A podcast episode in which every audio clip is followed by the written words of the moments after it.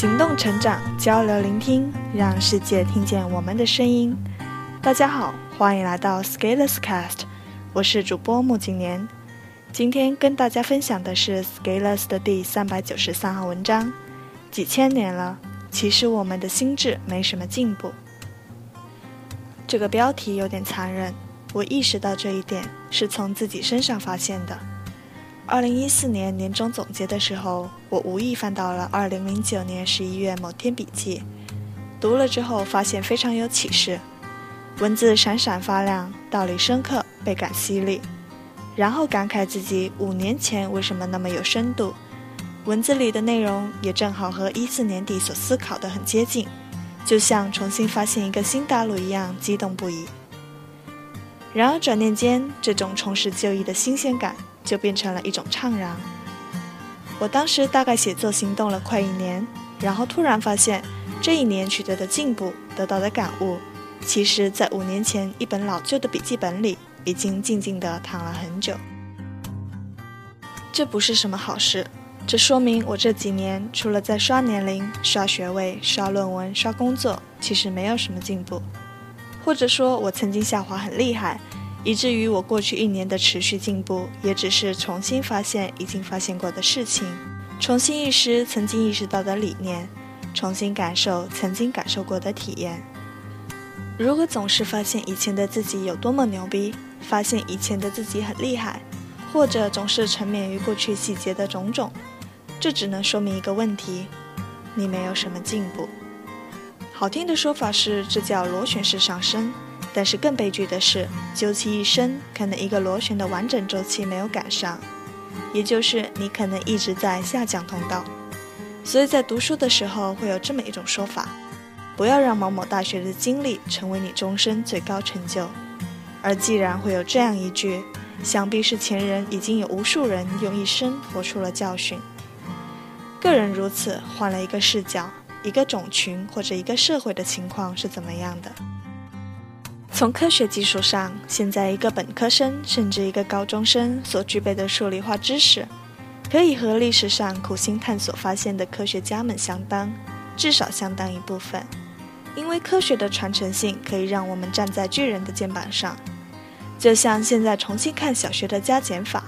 你已经不再需要纠结技术的苦恼，而直接在前人大好的平台上行走。就像借助抽象代数里的知识。我们可以证明一个角无法用尺规作图三等分，不再纠结于尺规可以到达的距离。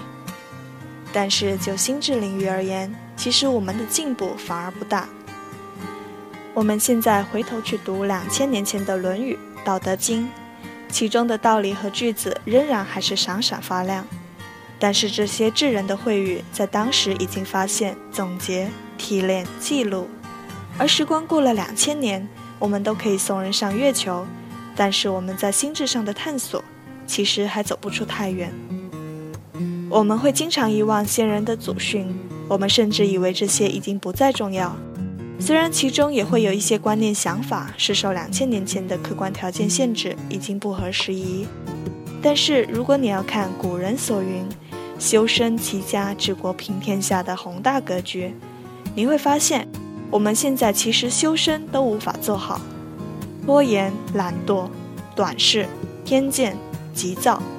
这些在个人成长方面所需要克服的，在修身养性的过程中需要磨砺的，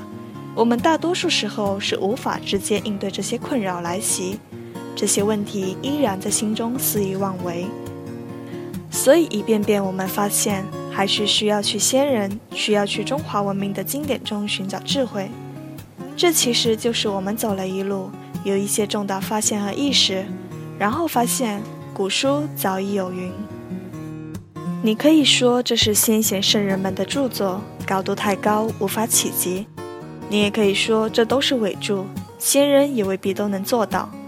但是科学研究在历史上也是贵族们衣食无忧后的追求。你现在苦逼地做着科研，还拿着补贴，却非贵族。这么看，其实也是在干着以前常人无法企及高度的事情。以前人类都搞不清天体运作，现在一枚高中生动动手指就能算出第一宇宙速度，这不也是累积性的提升吗？所以我们很容易看到，在科学技术领域，前人的突破可以被累积，后人的工作继续基于此再创造。但是，似乎哪怕前人修身养性再好，执行能力再高，拖延症解决的再完美，前人能分享的更多是一些经验，但是自己还是要从头开始。这个角度上看，科技和人文走得有些远。我曾经试图探索这个原因，但是后面我发现，我有限的视野已经无法支撑这个宏大的话题。这是否和一直以来的教育有关？我们一直重视的是知识和技术的传承，而却不重视人格与心智的成长，以至于人人会解微积分，却解不了心中的愁与嗔；人人看似懂经济，却懂不了自己内心的向往。当教育的重点倾斜，心智成长的培养能力缺失，可能造成我们无法很好的吸收先人的分享。以至于所有的成长都是在重新发现，所有的顿悟都是原来你早就在这里。